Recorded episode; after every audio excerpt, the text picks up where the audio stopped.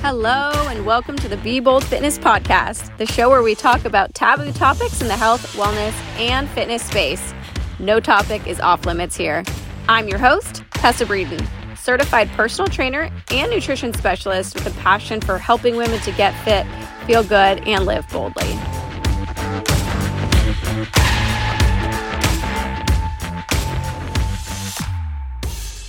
All right, I am so excited. Today we have Alessa Caridi, the creator of JōbuFIT, Power Posture Pro, Master Certified Pilates Instructor, and the author of The Ultimate Workspace Toolkit, your guide to solving the aches, pains, and productivity problems of your workday.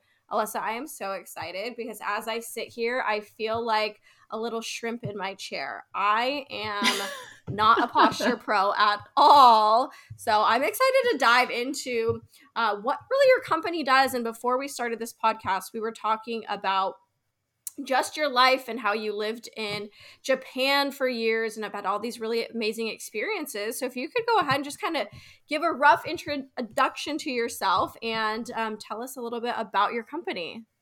Sure. Well, first, um, thanks for having me. This is like really exciting. I always love to talk about myself. Who doesn't? so, um, so my company actually, you know, to kind of really just dive in, my company actually is a, a, kind of amalgamation, mashup, compilation of my entire life. And um, it really started with I was born into and raised in a family full of doctors.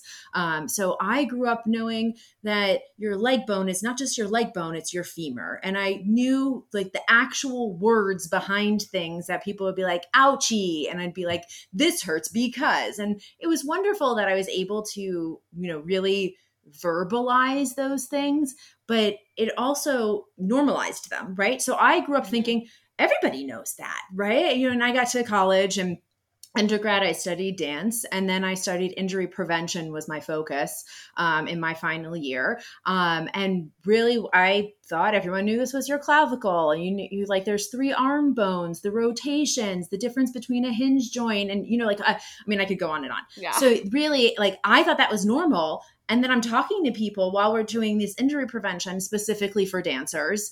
Um, and all of a sudden I'm looking around the room and like blank stares. And so I was like, oh, that's weird. And I'm a giant nerd. So anything that I dive into, I have to go 100 million percent into, right? Because I'm not just a Pilates instructor. I've been a master certified Pilates instructor, which means I was certified to teach other people how to become a Pilates instructor. Um, and that's kind of the way that my brain has always worked. Um, fast forward, I studied abroad when I was an undergrad um, in Paris and in Florence. And so I spent almost a year um, doing that and studying dance and seeing their cultures and just seeing the way that they lived and how it was different from ours and healthier in some aspects. And then I came back and it was almost more jarring to be back in the States, to like mm-hmm. back at that grind that everybody deals with. Um, and then I finished undergrad um, and I moved back to uh, Manhattan because I wanted to be closer to my family. And I started dancing, and within four, five months, I ended up breaking my foot. Um, and so as I was like going out to audition, all of a sudden the thing that I studied and I had, was passionate about for years, I couldn't do anymore. Um, and that's actually the first time that I took a Pilates certification was when I was 22, just out of college, like really had to figure out what I was going to do. And then I realized that it wasn't going to be a quick turnaround for me um, to get back into dancing. So then I started modeling and I was a fit model. And that even further kind of was like, oh, well, if I stand like this and I twist my body, and I really started understanding my body from this Pilates perspective, my dance background, of course, and then also seeing myself in pictures and how things, you know, constantly were adjusted. And most of the pictures, you know, were from my nose down because I was a fit model. They were mm-hmm. looking at the clothing, right? So I was really just looking at my body and really uh, understanding that. And through that process, it was a year because I had to do something, you know, yeah. while my foot was healing um, my husband literally stumbled into my life, um, uprooted my life, and was like, "Hey, um, work is moving ac- me across the world. Do you want to come?" And I was like, "Oh, sure." And so then I spent three years in Japan, and that really turned my like everything upside down. Um, the way that they live was so different from ours. So culturally, some things are just completely opposite. But the biggest wow. And the biggest thing that hit me there because i was uh, i had my own pilates studio there. I was training marine sailors soldiers airmen stay-at-home moms working professionals you know pretty much everyone. Japanese locals that i'd have my anatomy books in english and in japanese and we're pointing at things so that they'd understand what i was talking about. I love that. Um, really working with those people and then seeing their everyday practices that's when i knew that something had to change within you know within the states like what i was going to bring home uh, in in the west right? Whatever everything other than mm-hmm. japan. Mm-hmm. um, and they have a daily practice that's all it's called radio workouts or radio taiso and they I, like we have uh, like street lamps here. Uh-huh. they have street lamps with speakers on them. Like they have the lamp and then the speaker. Okay. And it is amazing. Music plays people stop they line up whatever they're doing. Kids at schools construction workers on on the seawall that they were building people traditional office workers.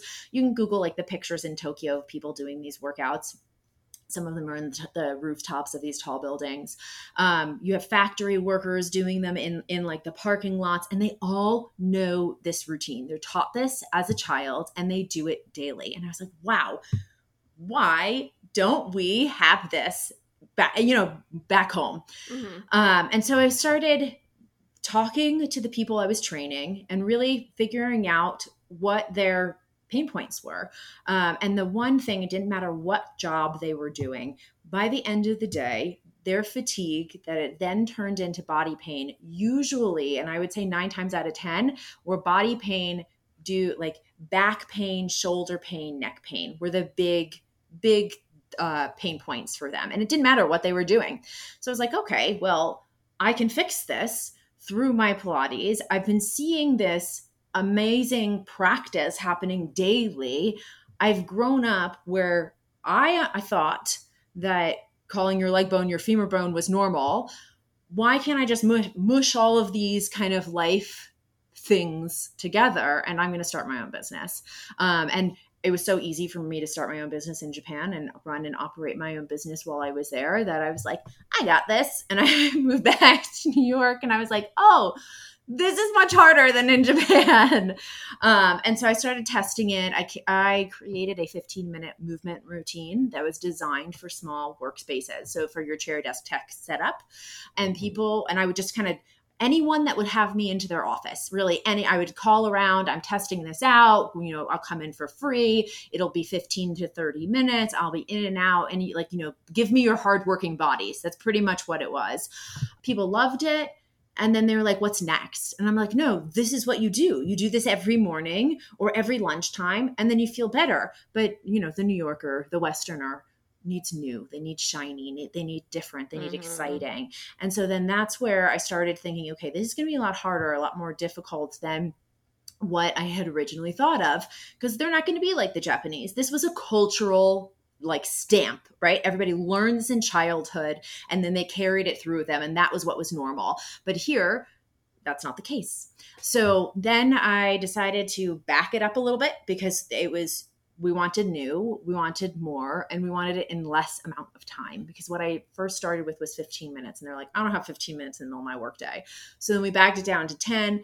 I don't have 10 minutes in the middle of my workday. So now I offer movement routines that are 100% workspace approved, meaning you can do them in your work clothing, in your workspaces. And there, no, I don't have a video that is more than eight minutes. So the longest video I have is eight minutes. Um, we have ab workouts that are five minutes, and it's usually like the five to minute, uh, five to eight minute um, mark there. But the goal is to really understand that, you know, sitting uh, is the new smoking, right? I feel like that is kind of like the the beating a dead horse now that uh, mm-hmm. everyone talks about.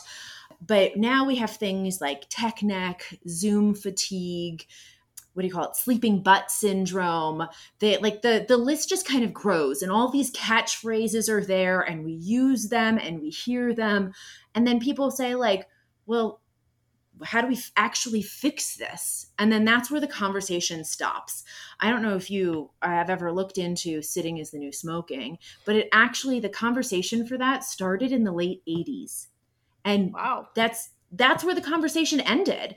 We're acknowledging that this is killing us, but we don't have any solution. And then in the mm. early 2000s, I wish I knew this guy's name. He came out with the walking desk.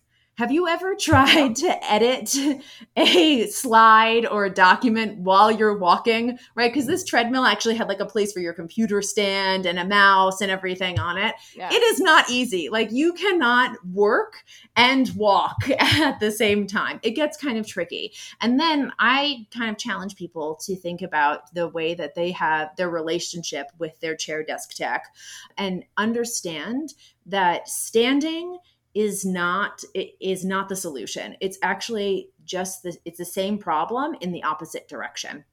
So people think that okay well this guy wanted me to walk right? Mm-hmm. um, that must mean that standing is going to solve all my problems. No the, the goal here that people miss is that it's actually movement. Movement mm. is the only thing that will solve these issues. And so, like yeah. you're saying, you're sitting in your chair and you're a shrimp. Well, could you imagine if you decided that every hour for five minutes you got up and you moved around? That shrimp position usually occurs usually like hits you because you've been in that position for too long and mm-hmm. someone that's as active as you and and knowledgeable and has that base understanding of their body would never get to that position unless they were required to be there for a long amount of time. And we are now, like, as a culture, we are more attuned to our bodies, right? We spent so, I mean, two years practically indoors, not socializing. And people are really hit by the fact that, okay, commute is nothing. It's from my bed to my, from my, to my desk. Mm-hmm. Um, maybe I get lunch in my kitchen, but more often than not, I'm working from my kitchen. So I'm not going anywhere, right? So really, people are no longer moving. Before the pandemic, my biggest issue, like the biggest like talking point that when people would bring me in is we're not moving anymore. We take public transit to work. We're sitting on public transit. Then we get to our office and we're sitting. We thought that was bad.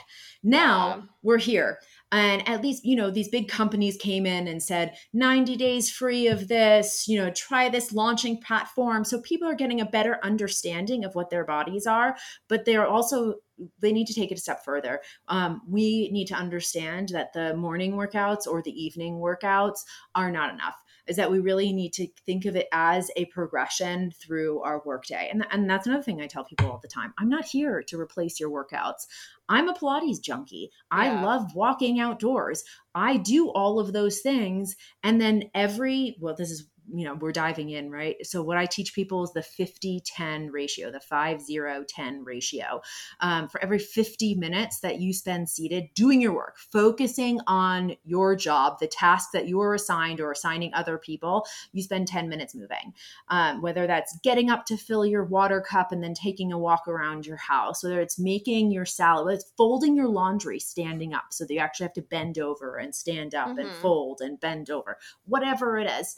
Spend spend 10 minutes not looking at your computer, moving around and doing a solid for your body. Really, that's what it is. Yeah, you've okay, obviously we just dove into a lot, but there was a couple things that specifically really stood out to me in this conversation that I want to point out. So the first thing is that you mentioned in Japan that they have this daily routine. And when clients come to me, I think the hardest thing for a majority of people is the consistency of something. And you just said it. People they don't have 15 minutes. They don't have 10 minutes. They have less than 8 minutes to actually do something when in reality, like we have a lot more time than I think we admit we do because I always ask people, do you spend at least 10 minutes on your phone scrolling social media? Look, even just looking at your emails. Maybe not everybody uses social media, but everyone maybe looks at their emails. That's that eight minutes or whatever that you can spend walking on a treadmill, walking around your house, literally standing up to do those things versus just sitting on your couch, sitting like a potato, looking at your at whatever you're looking at. And so I think that's the first thing that it is it has become so routine to not have a routine for mm-hmm. us. And that is a concerning thing to me when people have a hard sure. time finding that consistency because you just said it.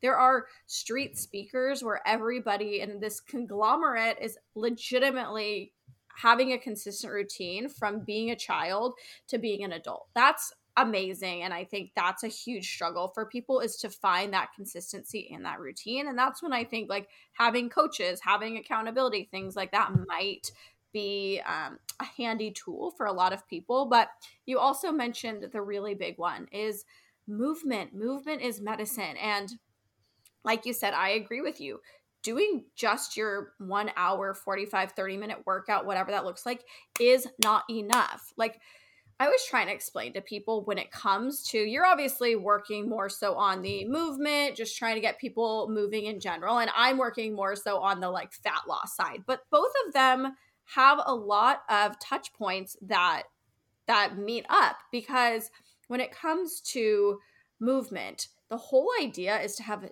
daily movement. And I try and explain to my clients who are on the fat loss side of things that when we are breaking down how our body burns calories and how it burns energy, most of that comes from daily movement, not from your hour workout.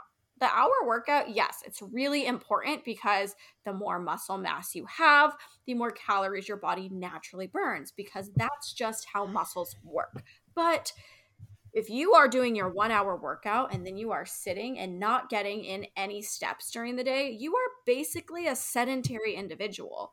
And it is going to be very, very hard for you to lose weight and see those results if you're not putting in that effort to actually get up and move your body. And P.S. If you are drinking enough water to stay hydrated, you should yes. surely need to get up yes. more than once That's... every two hours because we've been talking for about an hour and I'm like, I gotta go to the bathroom because I drink enough water.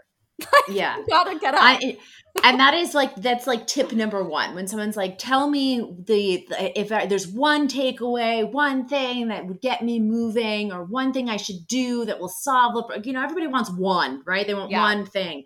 But honestly, water is almost that the end all kind of solution for us right? I mean not only is it uh, it hydrating our bodies it's providing you know um, brain stimulation it gets us moving it's it's helping with digestion. I mean there are just uh, like what is our body 96% water or something oh gosh like i'm terrible I, with facts. I, don't ask me. Yes it's something it is something ridiculous and there is a reason that putting it into our bodies will make us healthy, will keep us healthy, will keep us moving, right? It, not only our bodies moving, but our insides moving and the yeah. reason that we need it. So yeah, there's I mean, there's uh, for health tips, it's water. And for um, posture tips, I tell everybody it starts with your feet. So it's the same kind of idea. There's just that one thing. If you want to take away that one thing, then that's where you need to start. And also, uh, like when we're talking about habits and and and the reason why the Japanese are so okay with doing this one movement routine that looks the same day in and day out is because they it, it is normal for them right? It's a habit that has been ingrained in them since childhood. And since it's it, it's normalized right? You know it's it is part nobody asks questions when you're a child. Now when you get to an adult oh why do i have to do that? Oh well why can't i just sit on your couch on my couch while i'm scrolling? Well, I tell people I have a whole set of movement that I call incognito movement. So if you don't want to move around at a designated amount of time. I have movements that you can do while on a digital meeting that don't look like anything, but you're doing your body a positive. Like right now, you can't tell. We're looking at each other. I know people are probably listening to mm-hmm. this, but I'm doing leg lifts right now. And you can tell. No, I I'm working tell. my core. I'm like working my core. I'm working my stability. Then now I'm doing heel raises, which works on my ankle mobility, which really gets the the body alignment secure and there's things that you can do that okay i can still scroll and I can still look at my whatever it is. I can still have a digital meeting.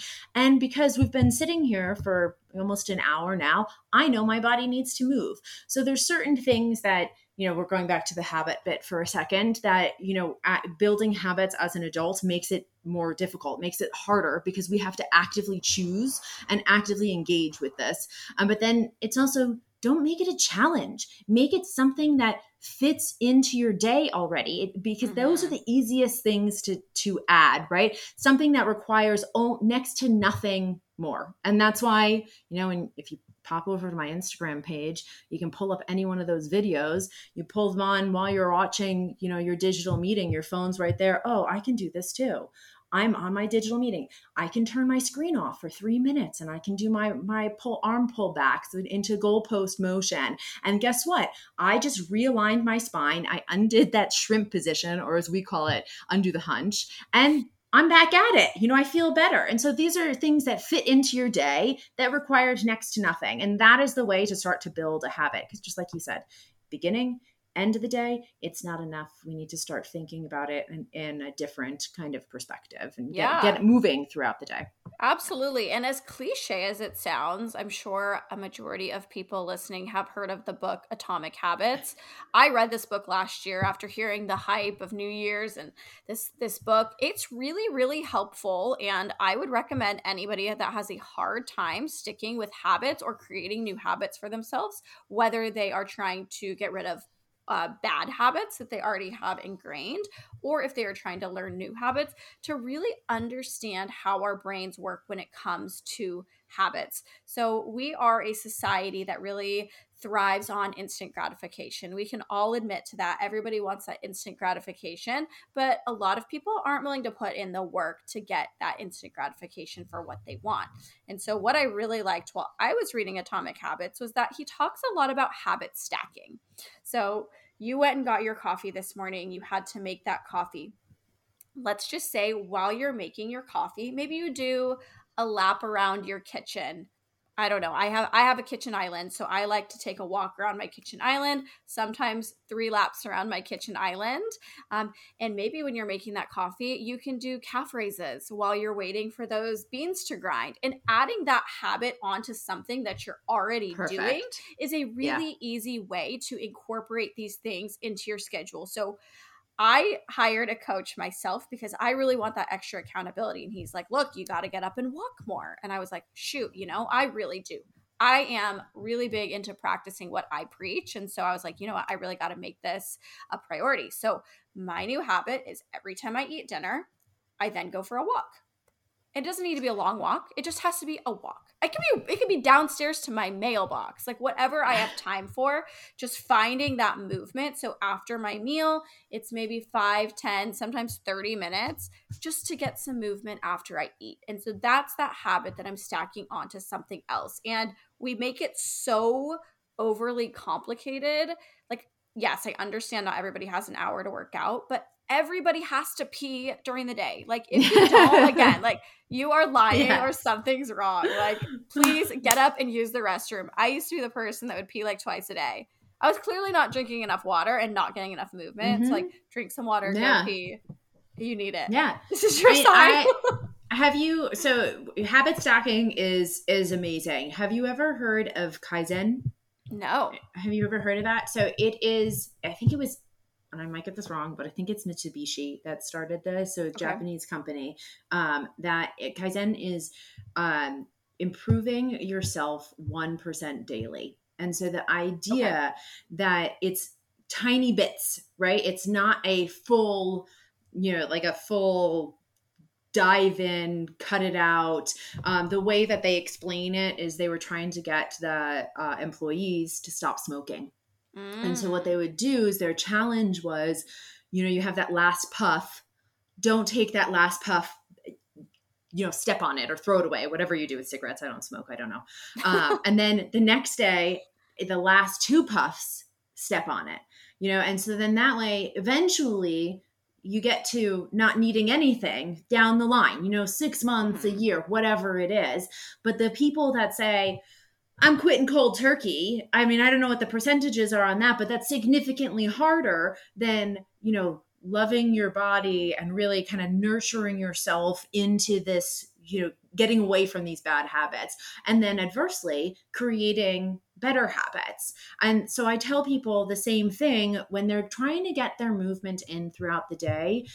Don't sit down and say, all right, so Alessa says for every 50 minutes I spend seated, spend 10 minutes moving. Okay, so I'm going to make out my schedule and every like, you know, 10 of the hour, I'm going to get up and I'm going to do something. And then they schedule that out because that's one of the things that I give away is here's mm-hmm. my health schedule and here's 50 things that you can do, you know, pick and choose, mix and match, however you want to do it and it doesn't take any extra effort and so that's like the you know here take my schedule do this. But so they sit down and they plan this out from 9 to 5 if you're lucky to still have one of those kinds of jobs.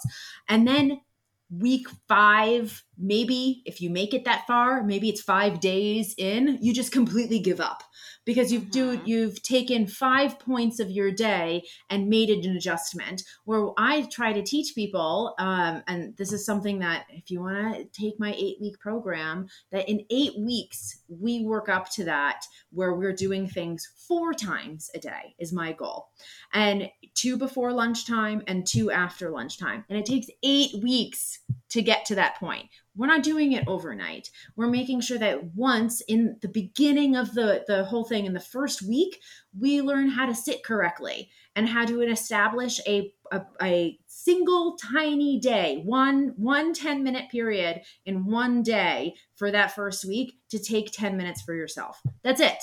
Because yeah. that is improving yourself 1% daily. And then you start building. Then there's week two, you get to more things. And why, by week eight, this changes are so slight that your body your so your brain doesn't even know that your body is craving this movement you're just doing it at that point mm-hmm. and that's what makes you know that's what makes a healthy body is to understand that your body now needs this. It's not that you want to do it, but it's the fact that your body is craving these kinds of healthy habits. Yeah, and you know, I love that. I love the idea of the getting 1% better every single day. And, you know, I used to be really big on setting long term goals. You think about all these smart goals that people like to set, et cetera, et cetera.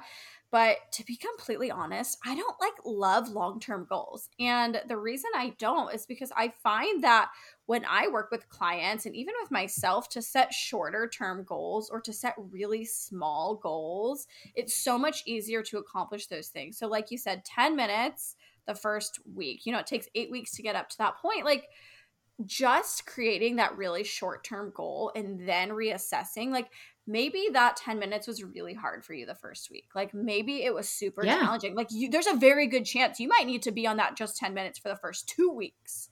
Mm-hmm, and so that mm-hmm. eight weeks might actually be a longer process for you. And you can still have that long term goal, sure. But setting that like shorter term goal, I find to be slightly more effective. Like, what can you do Monday through Friday this week. Like, what can you do this week? And can you actually accomplish it this week? And set that like realistic expectation for yourself. And if you're like, no, my Mondays are impossible, I don't have that time to do so, also set that expectation for yourself and be like, I know that I cannot on Monday. Like, if I set it for myself, I'm just going to fail. Okay, great. You've set that expectation for yourself what can you do realistically the rest of the week and i think that's really important for people as well because and also in line with that yeah in in line with that most of us don't have control of our schedules in that way right? We work mm-hmm. for other people. We have projects we have deadlines that get moved moved up right? And so i tell people that when you have a schedule and it gets interrupted don't let that reset your entire week. Instead just push it you know like that's why we do things in 10 minutes or less because we want to make sure that it's an easy move and then also if it ends up not happening then you need to be kind to yourself and understand that you don't need to do double the next day because i think that also comes comes into play with people is that you know they don't like you know oh i missed my workout oh i'm going to do morning and night workout tomorrow mm-hmm. so i can mm-hmm. make up for it or oh i ate that chocolate cake over the weekend I need to go twice as hard, uh, like on my workouts this week, so that I can cancel that out. And I think people don't understand that that is then that, that causes the burnout, right? That causes the, the the like the hate, the you know the anger, angst towards what's become your required kind of events, movement, whatever, if it, whatever kind of workout or healthy habit, and then it's you know, one step forward, five steps back. Where if you just said, okay, my schedule has gone through the roof today. My boss just called. He wants three more things by the end of the day. All right, I'm while I'm reading this email, I'm going to just stand up just so that I don't have to sit while I'm reading this email. And I'm going to call that a win for my day because I made sure that I wasn't in the same position. Uh, it's those are the kinds of things. So building the the habits, being kind to yourself. Oh, and then also taking that kind of mindset will get rid of, will lower the stress and the anxiety and the frustrations and all of those things when you understand, like, oh, so mad at my boss, I didn't get my 10 minute workout in today. Well, if you're like, okay, you know what, let me just stand for three minutes, that will lessen the anger the anxiety the stress and and then it has it has that kind of positive effect and it may not be physical but it is mental and we can talk about the downward spiral stress and the way that it kind of you get into that loop and something that is mental then becomes physical then bounces back to the mental and that's why it's the downward spiral but yeah, I, I love that though. I'm really big on giving ourselves grace and also reworking those like daily goals. Like we just we've talked a lot about water and the need for water. Like maybe you couldn't get that workout in, but were you able to at least like maybe get a, a, an extra 20 ounces of water? Or like maybe at tonight you'll be like, you know what, I'm gonna have water with dinner instead of that that glass of wine that I really want. Or oh, don't take my wine away from me. You're like, please no. But there are other ways I think to rework some goals so that you can still feel accomplished even if you um, like didn't really hit everything on the head um, but again i i'm really big about expectation setting because like you said you don't want to take the wine away some nights i'm like you know what I'm just gonna I'm gonna have some wine and I try really hard not to drink during the week, but like Wednesday was a really rough day and all I wanted to do was go out with a friend and have a couple glasses of wine. And I was like, you know what? I'm setting myself up for the expectation that tomorrow I'm probably not gonna feel hundred percent because I know wine doesn't really agree with me. And so that's okay. And I'm willing to give up that day of 100% so that I can have some time with a friend. And that that expectation setting led me to making a really rational versus an emotional decision about the entire smart. process of doing it. Very um, smart. So yeah. I always think that that is really helpful. But yeah, no, I know you said kind of diving into the spiral of stress and how it can go from um, our internal into our external. So feel free to dive into that side of things. I'm always interested in how I can reduce my own stress. And I'm sure a majority of people need stress reduction. We live in a very uh. stressed society. Well, so we're talking about sitting, right? And the mm-hmm. majority of people uh, sit still uh, in their workspaces. There are some people that have invested in sit stand desks or stand primarily at the standing desks. Those are all still problems. Um, but the issue here is that stress starts in two ways, one of two ways. Um, it either starts physically, and by that I mean, you know, you've been sitting for too long and your hip starts to hurt. And then you're like, okay, let me just finish this email right now. My hip is really killing me, but let me just finish this email. And then you're typing out this email and you're like, oh, wait, what was I supposed to write in this email? Because you're so focused on this hip pain and getting rid of this hip pain that all of a sudden you're like, oh, darn it, what was I doing? You know, and then you start to get stressed in that way. And then that requires you to stay in this this position for longer because you can't remember what you were trying to write out and then the hip pain becomes back pain. And then that that becomes the downward spiral starts happening and then you're writing this then you get this email and you just send it because you're like I'm done. And then the email bounces back because you didn't answer that last question there and your boss is like oh wait you forgot this. Can you answer this for me? And you're like oh god now I have to sit here for even longer. And so then it becomes more mental again. And then it kind of mm-hmm. has this downward spiral spiral, which is the reason why I tell people just stand up while you read this email because you're undoing all of that kind of stagnant uh, i call it the statue lifestyle where you're holding one position for a long period of time. So you're undoing that statue lifestyle just by adding a little bit of movement and then therefore stopping the spiral before it starts. And then the other way that stress starts is call from your family member, call from your boss, an unexpected like reminder you have a doctor's appointment tomorrow that you've been like dreading, right? You know, we all get those kinds of phone calls and you're just like, oh, yeah. oh crap, okay, wait a second. What was I doing? Oh, right, okay, so I have this stuff going on. And then you're like, okay, now I just need to focus a little bit more. And then whatever it was that you were you were trying to do then ends up becoming this like hunched over let me get on my phone let me get on my computer and then you start taking the tension in your head and your neck because everyone gets stressed out and you know answering phones getting crunched in a position you know getting close we feel we feel like the solution to a problem is to get closer to my technology because that that like as if that is going to solve the problem right? Of so like course. if i just get like slightly closer to my phone maybe i'll be able to answer that email right? Or if i'm you know holding my phone a little bit closer instead of just putting the headphones in and like dropping the phone on the table right? It, it just we think that that's what's happening. And so then it becomes physical right? We take it the stress in our the tension in our head and our shoulders in our necks and then we get really stressed out because we're in pain now but we're still like thinking about this doctor's appointment or how we hung up on our mom because we were really frustrated with her whatever it was. And then that's how the spiral goes back and forth between mental and physical or as you mentioned inner and outer. And it really is something that you have to acknowledge. Like you have to consciously break the cycle. And it, it i mean these are things that are never going to go away. And so i call Mhm. it i would like to refer to it as like a coping mechanism but i like to look at it from more of a physical standpoint simply because that's what i do. Um, there's nothing wrong with meditation. I love meditation. I start my day with meditation but there's no amount of meditation that you can do that will meditate the pain away physical pain actually has to be acknowledged and, and addressed you need to get those shoulders and relax them down away from your ears. You need to shake your head, no, I am not ready for my workday, but yes, I'm going to practice proper posture and I'm going to power through. Something that simple, right? That took 30 seconds to shake your head, no, and then yes, and then realize, okay, I can step back, let me dive back into this, and then I'm going to step away from my computer, my tech, whatever it is, my, my situation, and I'm going to you know move do something so i can come back refreshed and power through so that's really the the spiral that has to be acknowledged and then handled and and the way i handle it is from the physical because that's just what i do so Yeah, no, it's so funny. I was just kind of internally laughing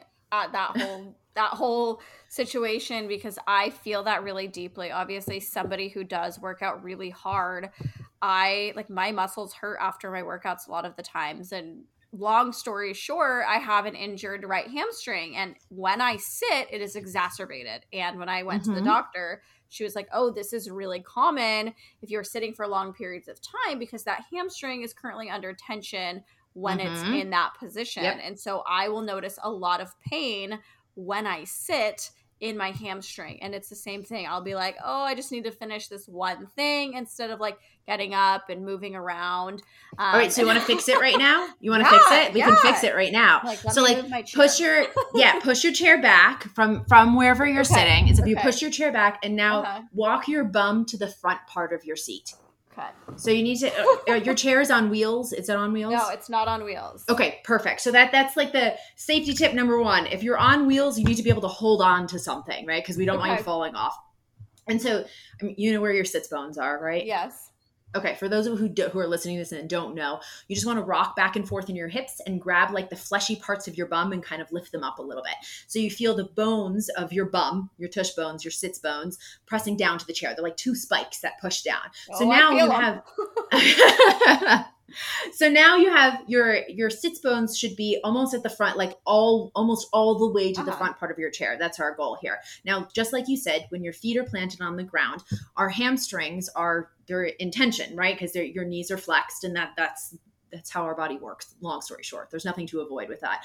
So what you want to do is actually we're establishing a brain body connection. So you want to look down at your feet make sure both feet are planted evenly. So all 10 toes are pressed forward you can feel your whole foot on the floor and if you're in shoes that's fine. You just want to make sure that your whole foot you can feel in your shoe and your whole foot is pressing down. So you're not rotating out to the blades you're not inter- eh, internally rotating um, so like supine or prone um, sorry that was wrong but we're, anyway moving on. I'm i'm word vomiting right now but if you look down at your toes make sure all 10 toes are forward. That's where we're going. Okay. now, pick the leg that you want to start with, and we want to get that first leg to be our anchor, to be our support. So the knee is directly over the foot, right? It's not in or out. And this is going to be our, our stability side. Then you're going to take the other leg and you're going to extend the foot long out in front of you. So you're stretching your knee long, which mm-hmm. is if you're sitting you know back in a chair you can't do. You can't keep the heel down on the floor with the knee straight. You're going to flex the toes so they're going straight up to the lights. So you don't want to let it flop out. You don't want to turn it in. That's again while we're looking down at our feet to establish that brain body connection now you want to sit up as tall as you possibly can right? So we want to feel those sits bones down. We want to imagine that there is a strand of hair that's getting pulled up to the lights. So that is what's making you tall. Not chest up or bum back to really stretch through our spines, but the one strand of hair. Then this is where we undo that stress in that hamstring. So you're sitting forward, and we're going to, from the waist, hinge yourself forward. So you can lean forward. If it's 10 degrees, if it's 2 degrees, if it's 25 degrees, wonderful. But again, this is incognito fitness. So right now, I am sitting at my desk.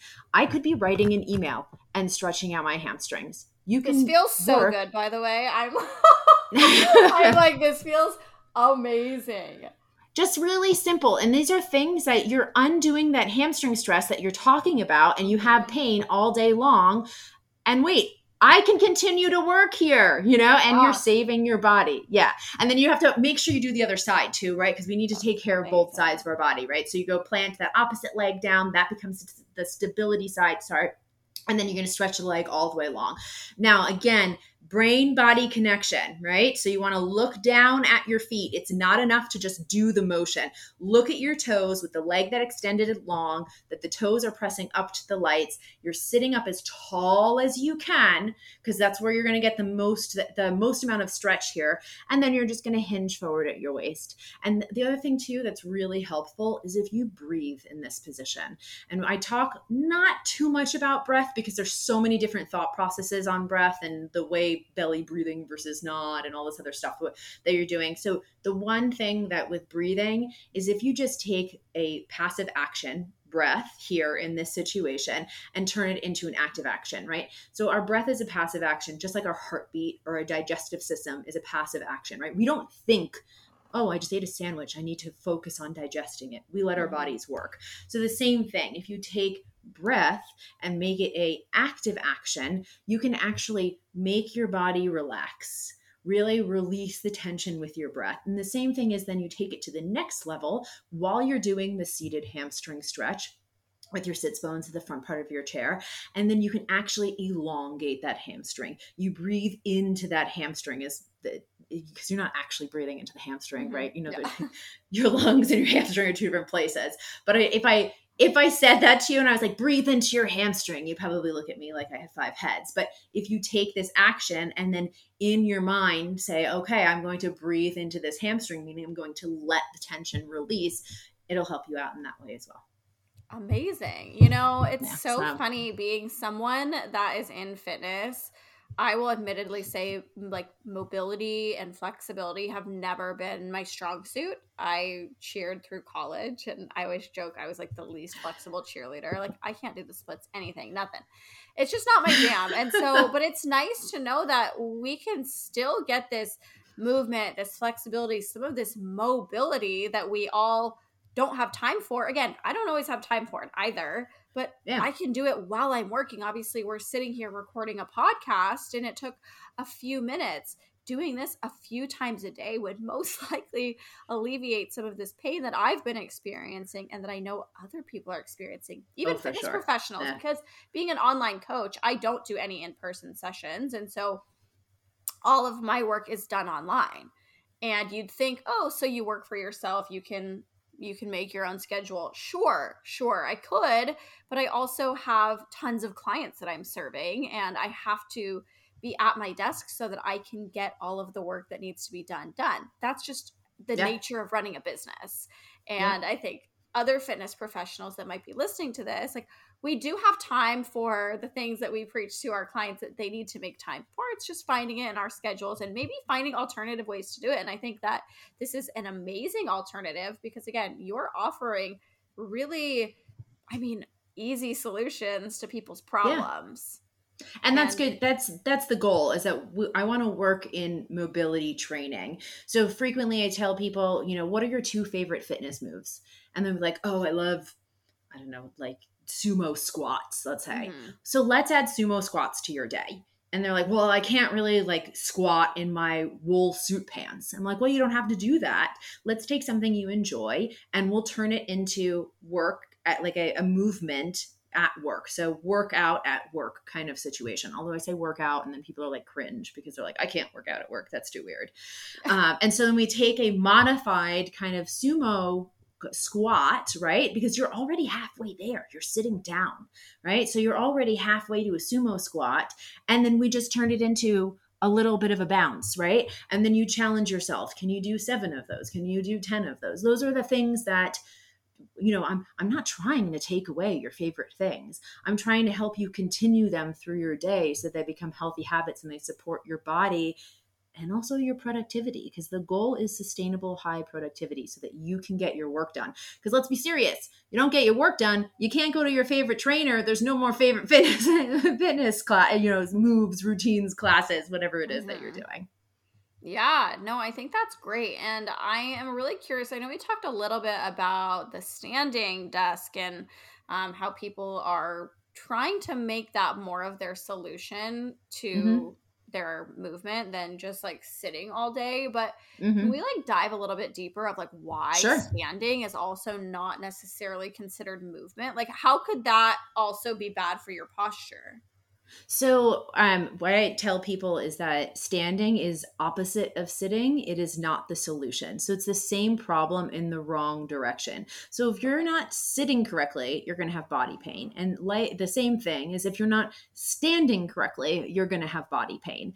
And it doesn't matter that you're standing to do your work, right? You're still writing the same email, just in a different position. So I think I mentioned before, I, I tell people we need to break the statue lifestyle, right? Mm-hmm. You see these statues, if you go to a museum anywhere around the world, none of them look nice, right? They look like they're in pain. You know, they their muscles are tense, they're in a position. Like who wants to be in that position for long periods of time? And we're we're actually humans putting ourselves in these positions. And even like you look at like for example, the Statue of Liberty, like the uh, arguably the biggest statue in our country right now. Okay. Uh, and the way that she's standing, right? She's like holding something up and she's holding a book in her hand. She's standing and she's got her arms up. That's not you know that's not going to be comfortable for long amounts of time so it doesn't matter if you're sitting or you're standing you're still holding a position and doing it in in a frozen kind of press pause, hit a freeze button kind of thing,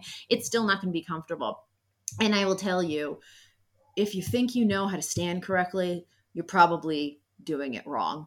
Um, and I have five steps to like get you to stand correctly. And you can click over to my website and there's a video on on how to sit correctly and also how to stand correctly. My favorite part of it um, just as like a little teaser, um, is what I call the Michael Jackson lean. And this is something that I add in at the end so that you activate your core because we think that our bones are there to help you know support our body and really just make sure that we live and it's really it's all about our muscles mm-hmm. and that is why you know we have like bone structure pain is that people don't give the, their muscles the chance you know to actually support our bodies. Um, and so that's the reason why i add in the michael jackson lean at the end. And it also comes from my lifetime of dancing professionally and the way that we were taught to stand and present ourselves on stage. And i can tell you i don't know of a dancer that didn't solve their back pain by strengthening the core you know, like I, honestly, there's plenty of dancers that I know that have back pain, and it's usually because growing up from ch- childhood, they don't have teachers that correctly teach them how to move. Um, mm. And that's the same thing for us. Growing up from childhood, you know, we develop, you know, you, you don't run, right? You have to be able to crawl beforehand. Then you have to be able to sit before that. Then you're laid down and you lift up your head. And then you're just like this mush, right? When you're born. So there's a reason that our bodies develop that way. And when we get to the crawling position, we don't just take off, right? We rock back and forth for a while. And that's because it's our core engaging and creating the stability that we need and the control and how to control our bodies to move our hands and our legs at the same time. And we mm-hmm. start by moving our hands and our legs so that we get that nice square. And then we're able to stand up and balance because then it works on our lower, you know, our lower abs and then the strength all the way up through our erector spinae. And that is something that you know that develop like it's developmental so if you're standing wrong you're going to have body pain. You know, if you're standing mm-hmm. and you're not moving, you're going to have body pain. And that's the reason why sitting is the opposite of standing. It is not not, not the solution. Now, it's a little bit easier to sneak movement into your day, right? Because when we just set up to do the hamstring stretch, mm-hmm. um, I had to ask you to like, you know, push the chair away, slide your sits bones forward. That's not the way that you typically sit, right? You have to make adjustments to sitting. With standing, you're like, oh, okay, I'm already standing. For me to do a couple of squats, some heel raises, you know, to like kind of shift my body around is a little bit easier, or to, or I should say, it's not necessarily easier, but it's more of a like a you're okay with it because you're already standing. When mm-hmm. people are typically sitting and they're if they're sitting in a traditional workspace, they're kind of trying to hide, you know, like they're hiding mm-hmm. from yeah. their coworkers. So when I would ask people like stretch your arms up to the lights, you know, and people would be like, I don't know if I want to do that. Where people who are already standing, they already have that kind of the, the idea that they're taking up more space. Feels a little more um, natural.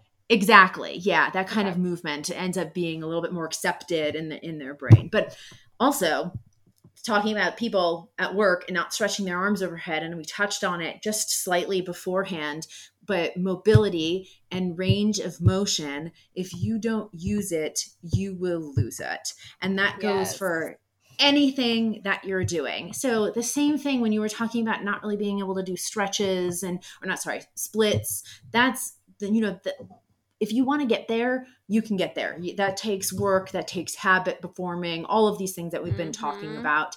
But just with you now with having a hamstring issue, if you don't stretch that out and protect it, it's only going to get worse. Your mobility on that side is only going to get worse, which I'm sure I don't have to tell you that if you don't stretch that out, you know you won't be able to work out in the way that you that you want to if you don't solve that problem and that's the same thing for people that I see in offices.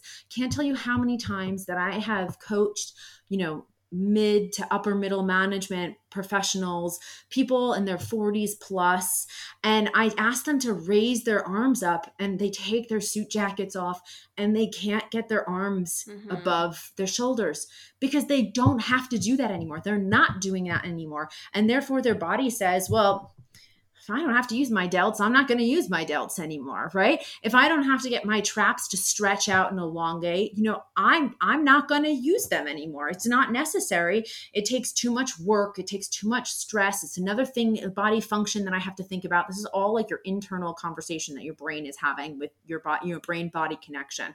If you don't use it, you will lose it. And in the long run, you know, they're not going to be able to pick up their grandkids. You know, they're not going to be able to carry the groceries in. Just simple things that we take for granted are going to become that much more difficult, that much faster. Yeah, and I think you talked a lot about core strength within this and having to build that up. That's why I I mean, I preach compound movements. And if you're unfamiliar with what compound movements are, let's just say you're doing the squat or the deadlift or the chest press, all of these big body movements are they're not isolating one specific muscle, but they're also including your core. If you think about pressing weight over your chest, you have to engage your core or else the weight, you can't really press it up. Or if you're doing a push up, even if you're terrible at push ups, I don't care if you can or can't do one. One of the main reasons you most likely can't do a push up is because that core strength isn't there.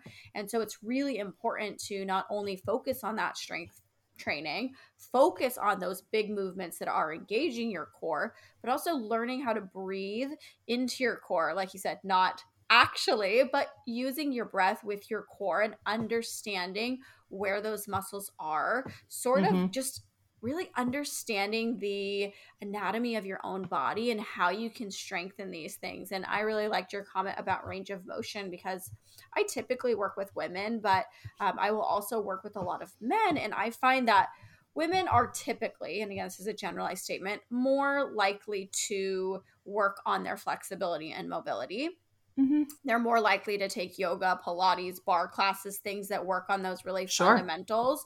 And so sure. the range of motion in a lot of the men I work with is limited and they have a very hard time with upper body mobility. Now, women I have found have a really hard time with lower body mobility, especially in their ankles and their knees and things like that. And so, just working on these um, mobility practices will help your body overall because, like you said, if you don't use it, you lose it. And our body needs functional mobility for just that functional movement. Functional movement, yeah. picking up boxes, picking up your grandkids, picking up I don't know, a case of water from Costco. You need functional movements in everyday life. And a lot of that comes down to those compound things where sure involves yeah. big muscle groups and core movement. And so And I also think that like growing up from childhood, the the biggest like uh, mobility tip or like functional fitness tip that like I was ever given, or I think that was like uh, common at that time was bend your knees when you're picking up something healthy or heavy. You know and those are you know that's like the the fundamentals there. Mm-hmm. but we need to go beyond the the functional fitness of just bend your knees when you're picking up something you know, or anything really. Just bend your knees. Don't just like bend over don't bend forward because that's what you're going to hurt, hurt your back. But all of these little things now because our lives require less and less movement every day if we don't have the functional fitness training in there the mobility training in there we're going to suffer mm-hmm. you know and uh, there's i mean you want another fact um, before the i think it was like the 60s mid 60s there was like 80% of labor in the us was um, heavily dependent on movement like mm. farming mm. um, uh, what do you call it? Steel mining uh, like all of these these jobs that had that that kind of need to physically build something physically change and alter something outside of ourselves right? And we're still now we're physically changing and building things but they happen to be more in a digital world. Mm-hmm. and that's why we need more of this mobility functional fitness. I mean, I used to say functional fitness to people when I was, you know, back training, like just doing Pilates when I was in my 20s. And like that was like, oh, I really want to be a Pilates instructor. Um, and they would look at me like, I mean, I walk, I hear. What else yeah. can I possibly need? You know, like that kind of thing. It's it's not uh it wasn't valued. But now I think, you know, just like we had mentioned, I had mentioned earlier, you know, way back an hour ago when we started this conversation, that we don't even commute anymore. So yeah, know, we're we're walking from our bed to our desk, and that's it. So mm-hmm. there's nothing. We got we got nothing. We need nothing. We need to move almost negative, right? So if you're not adding a little bit extra, adding a little bit of functional fitness and and supporting your body, it's going to be gone. Yeah, that's crazy. Yeah, and our seven to 900 square feet, if you're living in an apartment in a big city, I'm like, maybe less than that in Manhattan. well, Alessa, this has been so great. I've really enjoyed this conversation, and it's given me some really helpful tips on how to improve Wonderful. my own function during the workday because, again, it's something that does not necessarily come natural, but can be an easy habit to introduce into our lives. And so, where can people find you? I you're both your website and your social media because I know you've got really great resources. Yeah, so um, my website is jobufit.com and it's J O B U fit.com. So it's your job plus you equals fitness, if that helps kind of like spell it out for you a little bit there.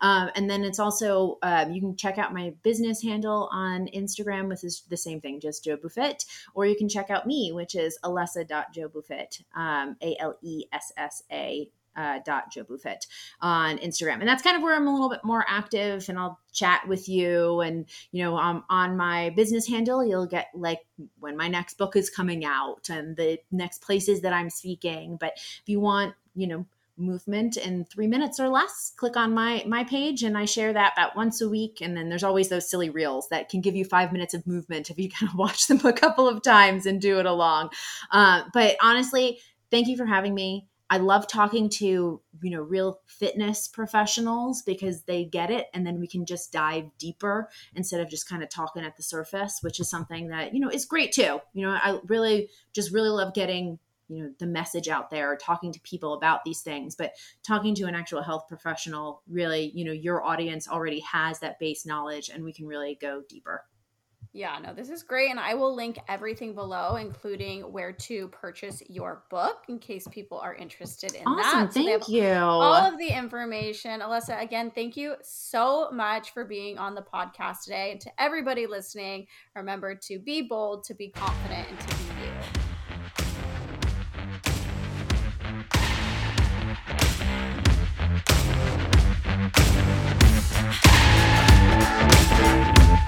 you.